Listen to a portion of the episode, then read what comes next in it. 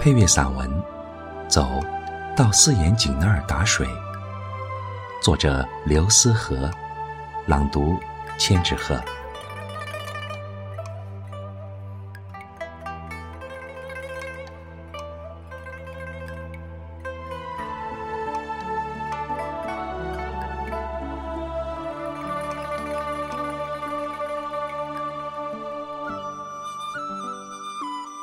春到底是来了，来的毫无征兆，却又在意料之中。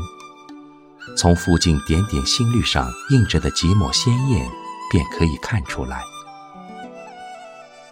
我终究是没能抓住时间的衣角，让它就这么在这满园的春色中逐渐跑远，不着一丝痕迹。到底是有些失落，却也不去追究什么。只是在心里默默说上一句：“别了，时光。”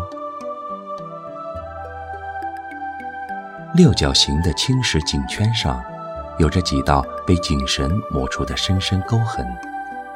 那是岁月写给我的诗篇，记刻着我自诞生起三百六十多年来的点点滴滴。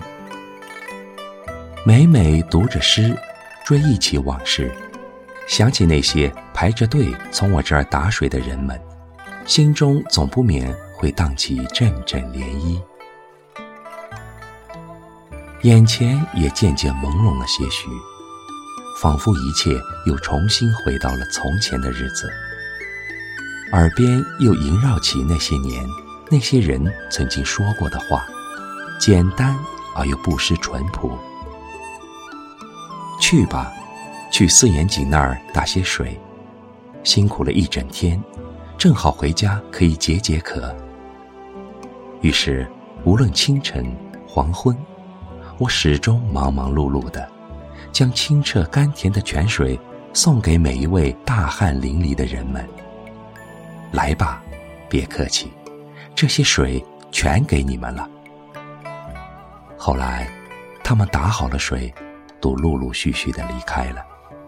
留下自家的几个孩子在我身边玩闹着，欢声笑语间，充满着童年天真的喜悦。当心点，玩归玩，可别掉井里去了。玩够了也别磨蹭，赶紧回家吃饭。知道了，孩子们都笑了，几颗小虎牙露了出来，白白的，很是可爱。再后来，也不知时针又转了几转，夜已深了，孩子们也玩腻了，各自跑回各自的家。周围一下子安静了许多，只剩下萤火虫的呢喃细语，轻轻的，生怕被什么惊扰了。于是，我凝望着那遥远而如墨的夜空，渐渐睡着了。做着一汪春水的梦，梦里还是那些年的那些人，三三两两、稀稀拉拉的走到一块儿，脸上带着憨憨的笑，手里拎着吊桶，一起谈笑风生。至于谈了些什么，是唠家常还是别的，却没听得太清。正好奇时，不知是谁突然就起了兴致。